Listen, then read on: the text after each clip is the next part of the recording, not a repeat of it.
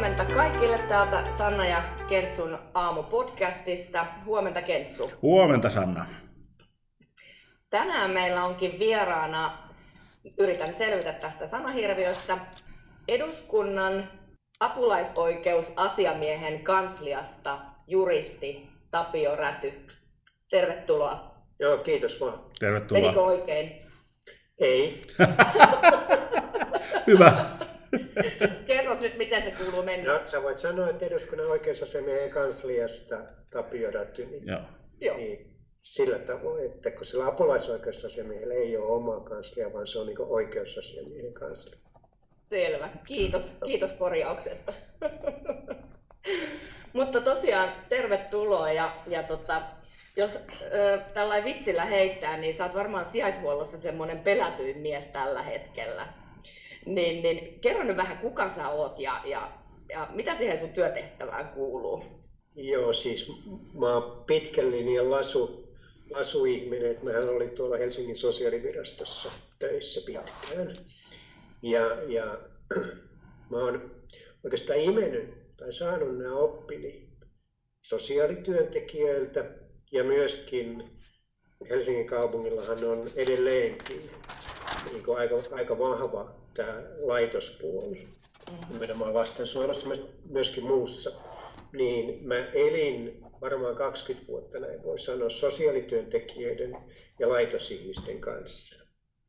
Ja, ja, ja vähän mua häiritsee toi, että pelätyin sijaishuollossa, koska ei mun tarkoitus ole tietysti niin käräyttää ketään, ei ole koskaan. Ei ollut Helsingissä ja muuta, että siellä mun mielestä Helsingissä työntekijöiden kanssa meillä oli todella hyviä keskusteluja ja, ja siitä, että miten sitä sijaishuoltoa järjestetään. Ja mulla on edelleenkin erittäin hyviä ystäviä, nimenomaan Helsingin, Helsingin laitos. Ympäristöstä vielä siltä osin, kun siellä on niitä vanhoja työntekijöitä. Et ei, ei ole kenellekään jäänyt hampaankoloon. Ja, ja uusiakin todella hyviä suhteita mä oon pystynyt luomaan nimenomaan laitospuolelle.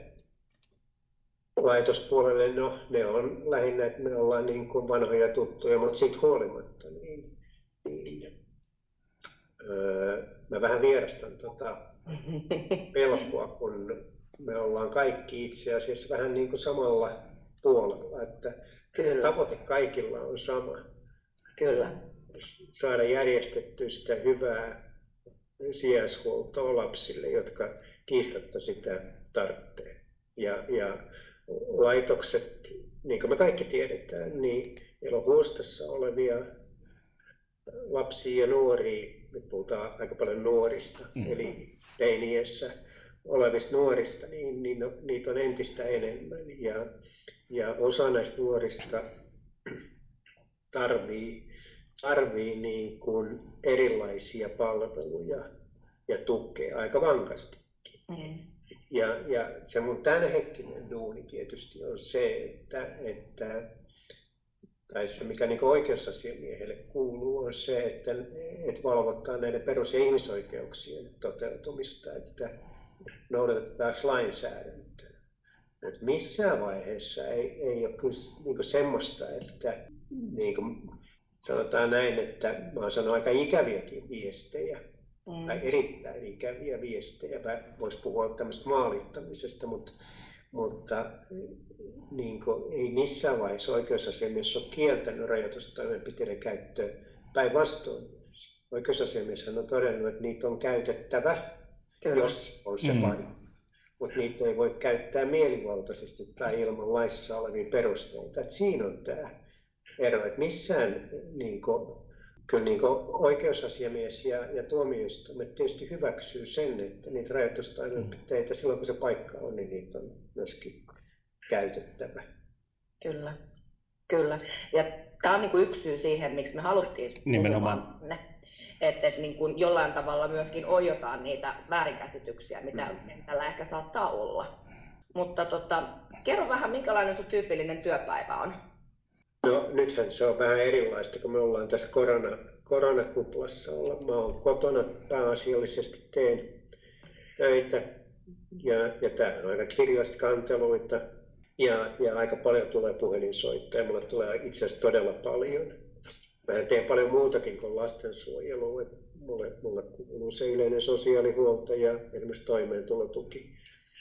Mutta kyllähän nämä lastensuojelukantelut on lisääntynyt ihan kauheasti. Mm. Et niitä oli vajaa viisisataa ratkottiin viime vuonna lastensuojelukanteluita ja lastenkanteluita oli, oli niin kuin ratkottiin vähän alle sata. Eli Eli nämä lastenkantelut on huomattavasti noussut. Mut mun tyyp, mä siis tutkin papereita, katon ja, ja no, sanotaan näitä laitoksen päivittäismerkintöjä ja rajoituspäätöksiä, niiden kirjausmerkintöjä, ne on aika päivittäistä rutiinia. Vähän samanlaista, mitä niin kuin tekin teette siellä mm. laitoksissa. Mm. Niin, niin, mä nyt katsoin sitten vähän niin kuin toisella silmällä niitä. niitä asiakirjoja. Tästä tuli semmoinen mielenkiintoinen just se, että teillä on viisisataa ratkaisua vuodessa, niin, niin kuinka paljon teillä juttuja tulee sisään ja teillä on mahdollisuutta ratkaista, että jos puhutaan sitä, että tuomioistuimet ja muut, niin aikataulut venyy ja venyy, ne ei saa resurssipulan ja muunkin pulan takia aikaiseksi niitä ratkaisuja säädyllisessä ajassa, niin miten teillä sitten, että ehdittekö asiallisesti per, perehtyä kaikkeen vai onko ruuhkaa jo? On, siis ruuhkaa on, mutta meillä on vuoden käsittelyaika, joka okay. on tietysti pitkä aika sekin. Mutta vuodessa, vuoden käsittelyajassa ollaan pystytty niin pysymään sitten, sit niin on tietysti lastensuojelukanteluissa, niissä on aika usein myöskin kiire. Joo. Niitä on yritetty vähän panna sinne tämän ruuhkan niin kärkeen ja vähän, vähän priorisoida. Erityisesti esimerkiksi lastenkantelut on sellaisia, että lapsille vuosi on ihan liian pitkä aika. Että niille on pitkä aika. Niin kuin me kaikki tiedetään, että viranomaiselle kolme kuukautta tai neljä kuukautta on lyhyt aika, mm. mutta lapselle se on ikuisuus. Totta. Ja, ja välttämättä se lapsi ei enää ole edes siinä sijaishuoltopaikassa mm. enää. Enää näin, näin on aika usein, että se sijaishuoltopaikka on muutettu sitten jo siinä vaiheessa, kun se ratkaisukin annetaan. Aivan. Kyllä. Tota, näistä lasten kanteluista, niin onko siellä joku semmoinen selkeästi esiin nouseva aihe, mistä ne tehdään? No oikeastaan kolme aihetta on, on kohtelu, eli, eli se, miten laitoksessa kohdellaan. Ja sitten on tietysti rajarit, rajoitustoimenpiteet. Ja, ja sitten on yhteydenpito sosiaalityöntekijä. Nämä on ne kolme, jotka niin kuin toistuu näissä eri, eri variaatioissa näissä kanteluissa. Joo. No mites kun sä näet niin kun varmasti hyvin monenkirjavaa ö, paikkaa ja, ja muuta, niin, niin, niin kuinka paljon me on stiplattu näissä asioissa? Mm, mitä sä tarkoitat stiplaamisella? Vähän sitä, että, että, että, että kuinka useasti me ollaan mokattu. Ja minkälaisia no, ne mokat on ollut? Siis, siis mokattu ja mokattu. Mun mielestä kaikki, kaikki tekee niinku virheitä ja mm. muuta. Ja, ja virheistä pitää oppia. Niinku me tuossa ennen kuin tämä kästi alkoi, niin vähän juteltiin, että et, et omista mokista, omista virheistä pitää oppia. Et mm. ei, ne ole sen, ei ne ole sen pahempia. Mm. Et siellä saattaa olla niinku yksittäisiä ongelmia, missä päätöksenteossa toistuu tietyt asiat. Tehdään kaavamaisesti, esimerkiksi henkilötarkastus tai katsastus, tai sitten ei ole perusteltu. Ja, ja, ja sit, niin kun, ei, ei siellä niin semmoisia, että, että hiukset nousis pystyyn ja että mitä ihmettä tämä, mitä, tää, mitä täällä tapahtuu. Ja aika usein, niin kun mä oon huomannut, kun me vielä tehtiin ennen korona-aikaa tarkastuksia, niin niin laitokset on todella hyvin lukenut näitä ratkaisuja ja, ja, ja niin kun nämä lapsetkin, kun me jutellaan näiden nuorten kanssa tai lasten kanssa, niin kertoo, että joo, meillä on systeemi muuttunut. Mm. Ja, ja et ei meillä ole enää sellaisia ehkä epäkohtia, mitä aikaisemmin oli. Et, et, aina on mun mielestä stiplauksia ja, ja virheitä, mutta ei semmoisia, ehkä semmoisia järisyttäviä. Mm. Niin kun, no on sitten ehkä tämmöisiä yksittäistapauksia mm. enemmän. Mutta sitten se, mikä on tietysti se, mihin mun mielestä kaikkien pitää suhtautua vakavasti, joka on, jota on melko mahdollista tutkia, on tämä lasten ja nuorten kokema, että he kokee, että heitä kohdellaan huonosti, mm. ylimielisesti tai pilkallisesti ja muuta, niin niitä, niitähän on aika mahdoton edes tutkia. Ja, ja se avainasemassahan on se oma sosiaalityöntekijä.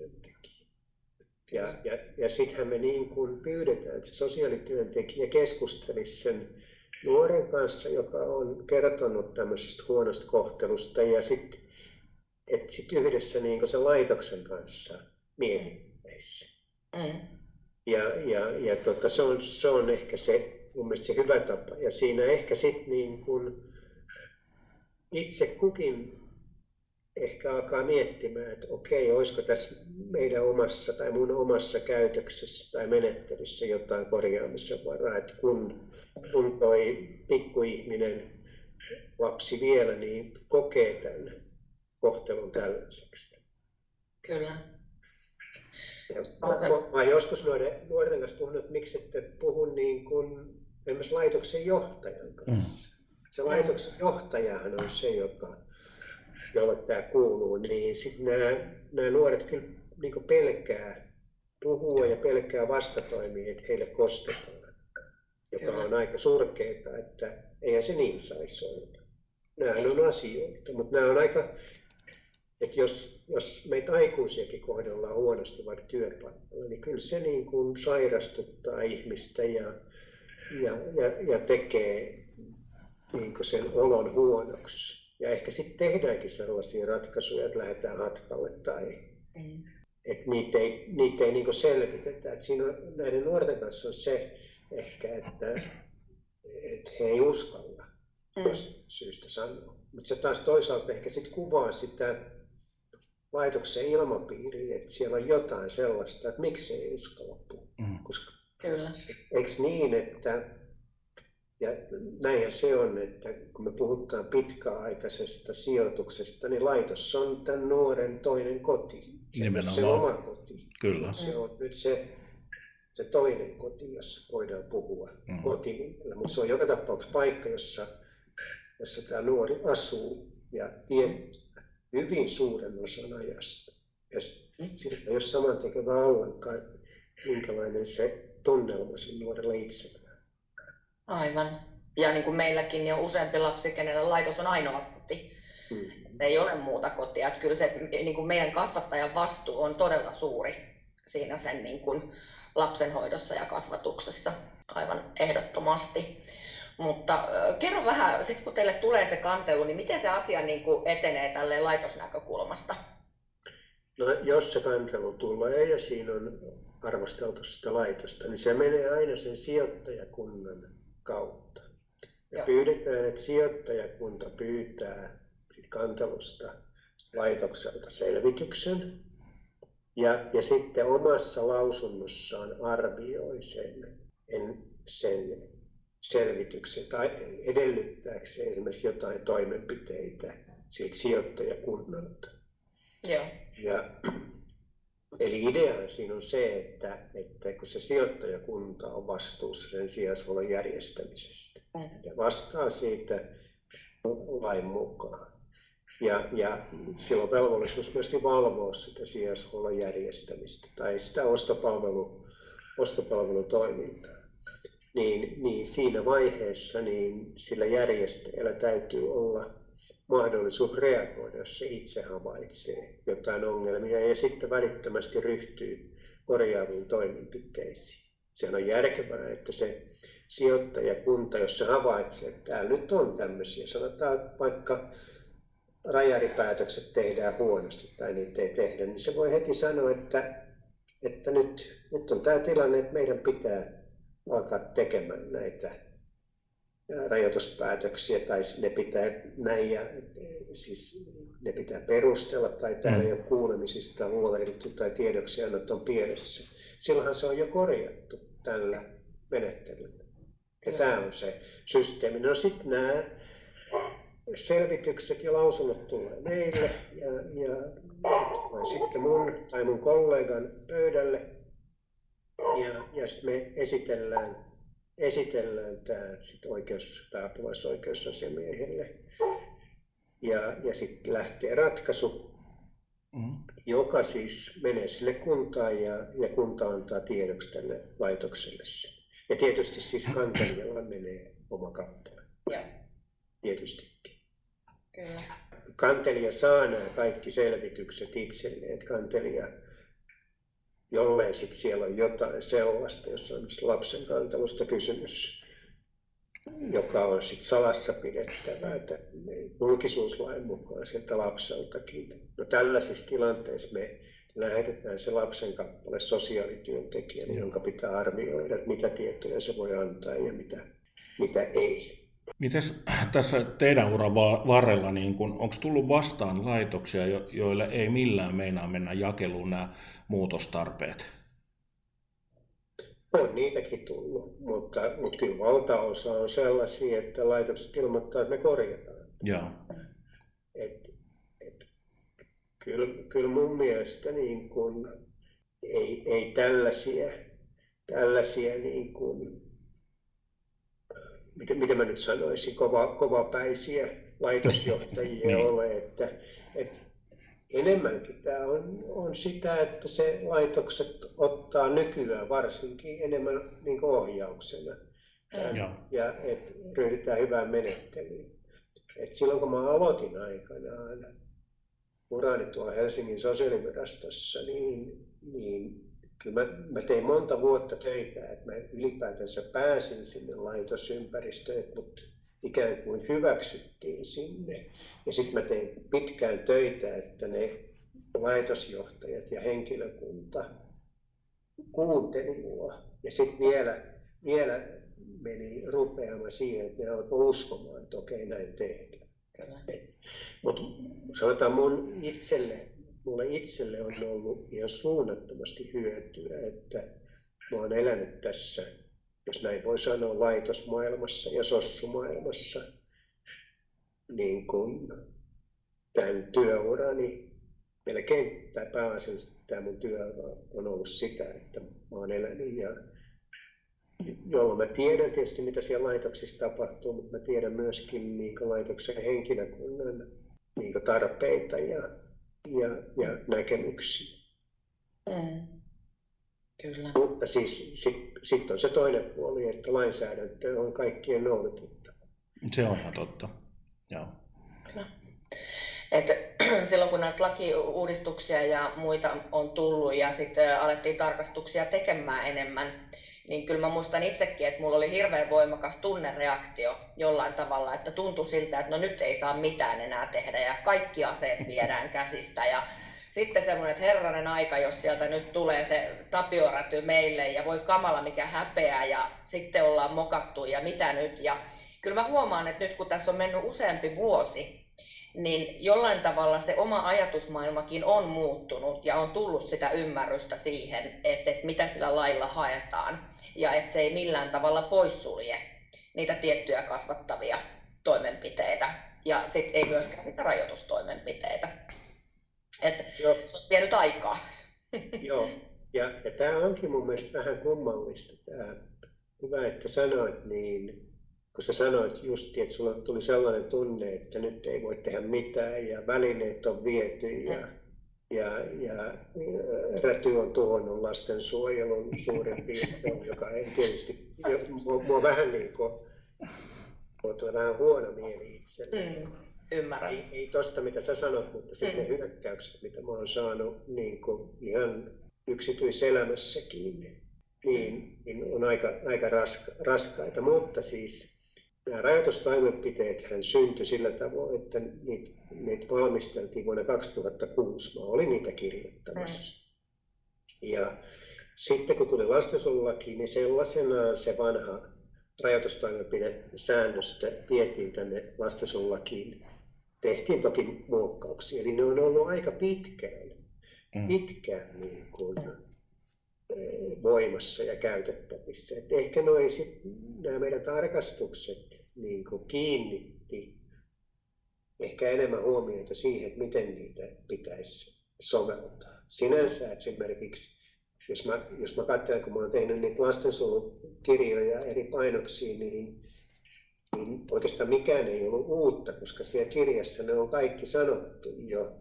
Kyllä. Se, miten pitäisi, pitäisi soveltaa. Toki niissä vanhoissa painoksissa on ollut, ollut virheitä ja varmaan edelleenkin on virheitä, mutta tota, Mutta on tämä mun mielestä silleen kivaan suuntaan muuttunut, jos näin voi sanoa, tämmöistä ilmaisua käyttää, että et, niin kuin niin säkin suhtaudut hyvin positiivisesti ja, ja olet sen kääntänyt mielessäsi, että näin pitää tehdä ja suurin osa laitosporukasta ajattelee näin. Mutta mut valitettavasti on edelleenkin, niin kuin, niin kuin mä saan lukea tuolla, että ei, ei voi enää mitään tehdä. Mm. Kun voi tehdä, ne välineet on, ja sitten niin kuin mä tuossa sanoin, niin pitää tehdä. Et kyllä niitä mm. pitää, on käytettävä silloin, kun on sen, niiden käyttämisen paikka. Kyllä. Tämä on aivan loistava kommentti, koska kaiken kaikkea mietitään laitosmaailmaa, niin tarkastuksiahan siellä on monenmoisia. Alkaen terveystarkastuksista ja, ja, ja verotarkastuksista, niin kuin muissakin yrityksissä ja näin, niin ää, itsekin voin sanoa sen, että kaikki tarkastukset on mennyt aina siinä hengessä, että ohjausta ollaan saatu enemmän kuin tarkastusta. Ja ne on tehty aina hyvässä yhteishengessä. Että tänä päivänä, jos tulee puhelu tai sähköposti siitä, että tarkastus on, niin ei enää odota pelon sekaisin tuntein niin kuin Sannan kanssa kaksikymmentä vuotta sitten, vaan nyt se on silleen, että jes, että nyt päästään niin kuin haastattelemaan puolin ja toisin. Ja jos me ollaan ajettu metsään joku kohta, ettei olla ymmärretty, me saadaan se ohjaus ja tehdään se korjausliike totta kai. Sehän on päivän sel- selvää, että nämä tarkastukset, niin, niin, niin mä en tiedä, onko se se nimi vai just se jonkinnäköinen traditionaalinen häpeä, mikä siitä seuraa, niin se täytyy saada hälvennettyä, koska sitä se ei ole enää tänä päivänä.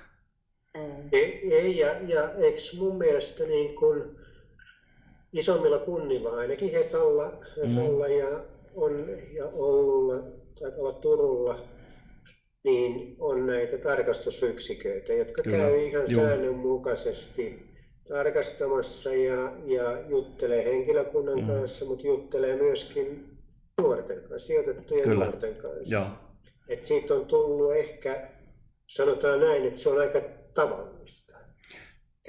Se on hyvin tavallista ja täytyy muistaa myöskin laitoksen lähtökohdasta, että monta kertaa me ollaan yksin siellä metsässä ja meillä on kuulopuheiden perusteella muutoksista, vaikka kuinka tarkastetaan työmenettelyä netistä ja kollegoilta, niin, niin se on silti se vaatii sen tarkastuksen ja paikallaolon, että avoimesti voidaan käydä niitä keskusteluita, mihin suuntaan ollaan menossa ja miten on tulkittu muualla ja lähdetään tekemään näitä asioita.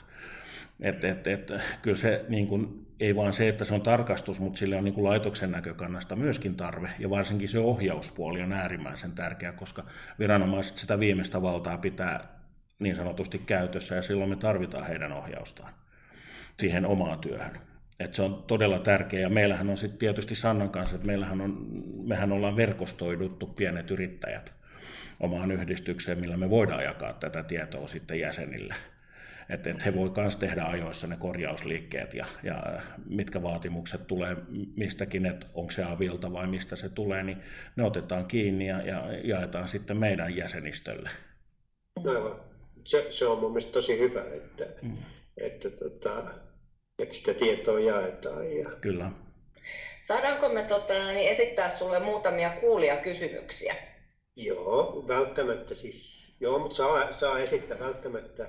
Voi olla kysymyksiä, joihin mä en pysty vastaamaan, mutta totta kai Ei. saa esittää, esittää kysymyksiä. Tota, täällä on niin kun, yksi tämmöinen suosikki on ollut tota, kysymys koskien tätä niin sanottua hiljaista tuntia. Mm, hilkkua, ja, niin. Kyllä. Niin, mikä sun kanta nyt on tähän hilkkuun? No, sanotaan näin, nyt, nyt kun mä oon täällä niin oikeusasiamiehen kansliassa, niin duunissa, niin mä en voi hirveästi naulata sitä mielipidettä.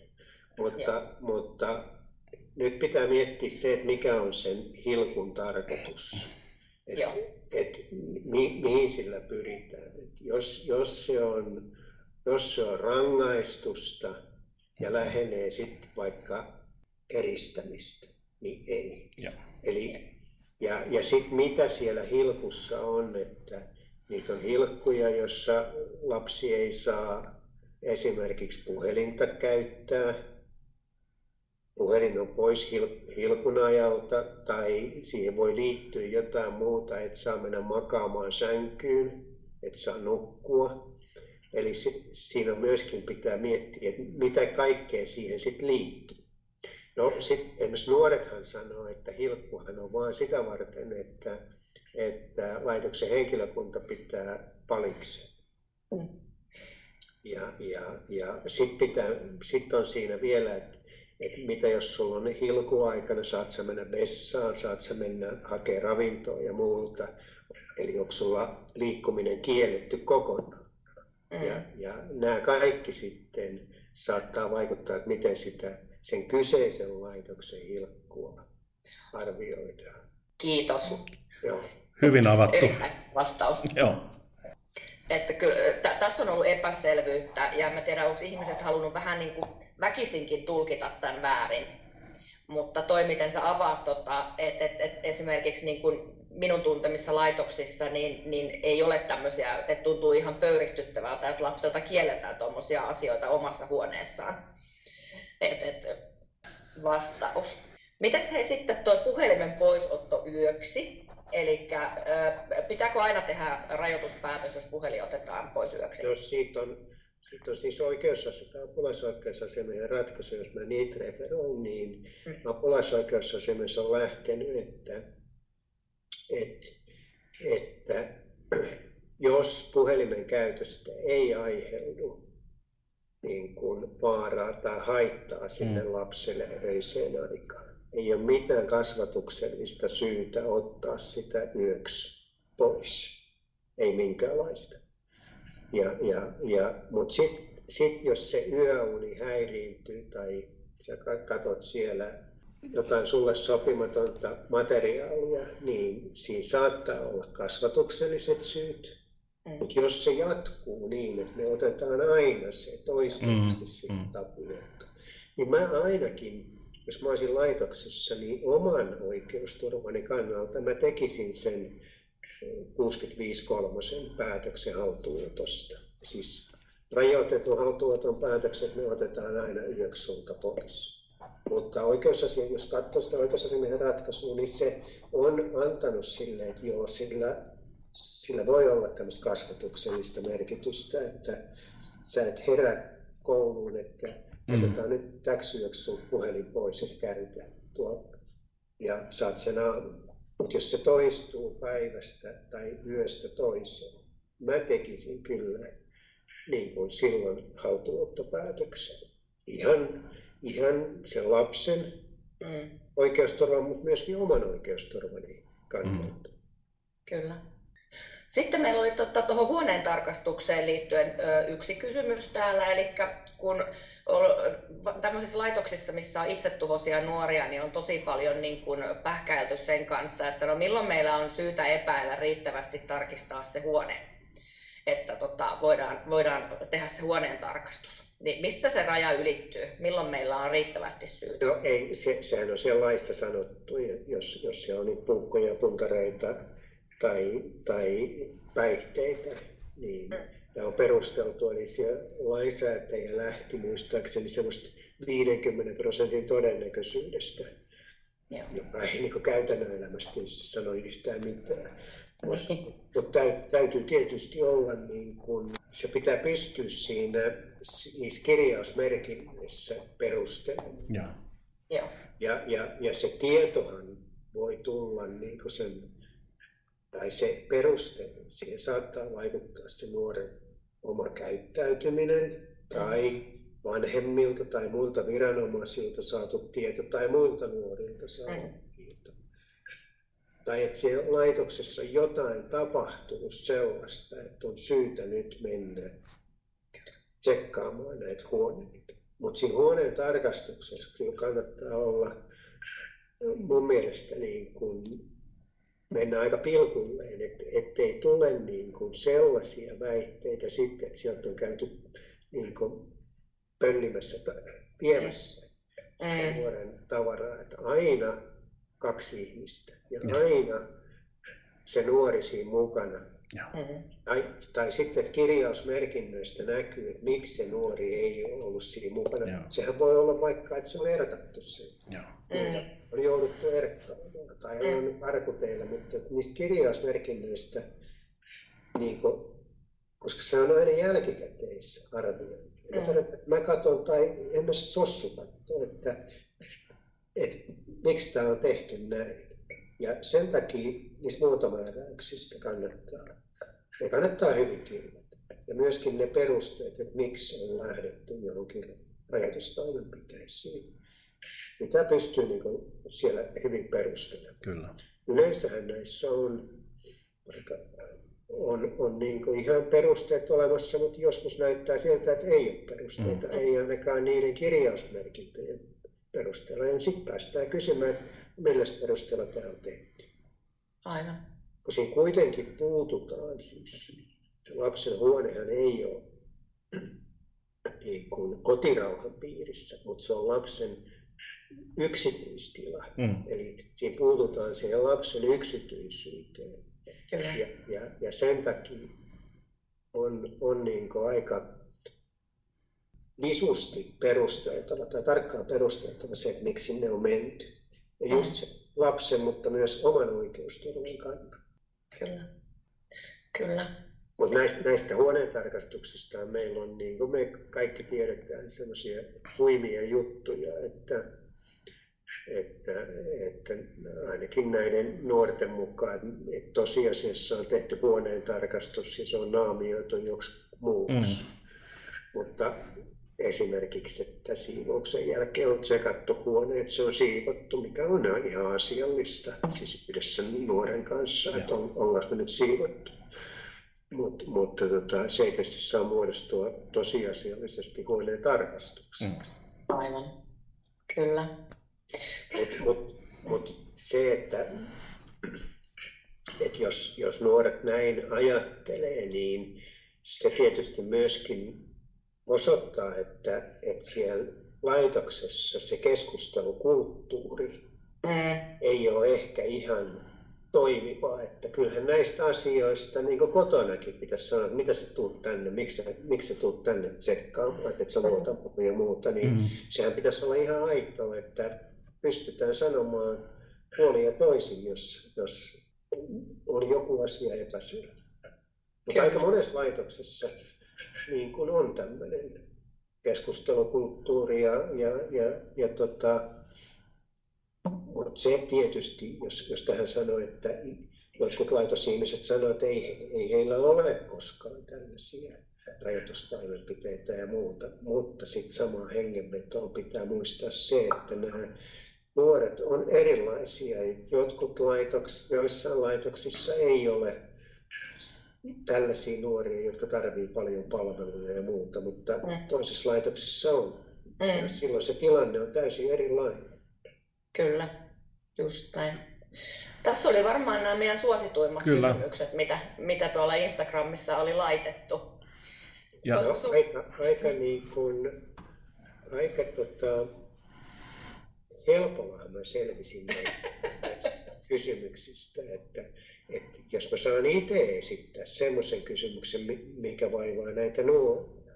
Joo, ehdottomasti. Vaihtaa, ehdottomasti. Vaikka teille esittää. Eli mä, mä, nyt kun mä en tiedä, että minkälaista elämää siellä teidän laitoksessa on ollut, mutta, mutta nämä nuoret, niin kun, jos me puhutaan sitten oman puhelimen käytöstä, niin nämä nuoret on ihmetellyt sitä aika usein, että miksi he ei saa käyttää sitä omaa puhelinta, miksei se saa olla mukana esimerkiksi siellä laitoksen yleisissä tiloissa, olkkarissa ja muuta.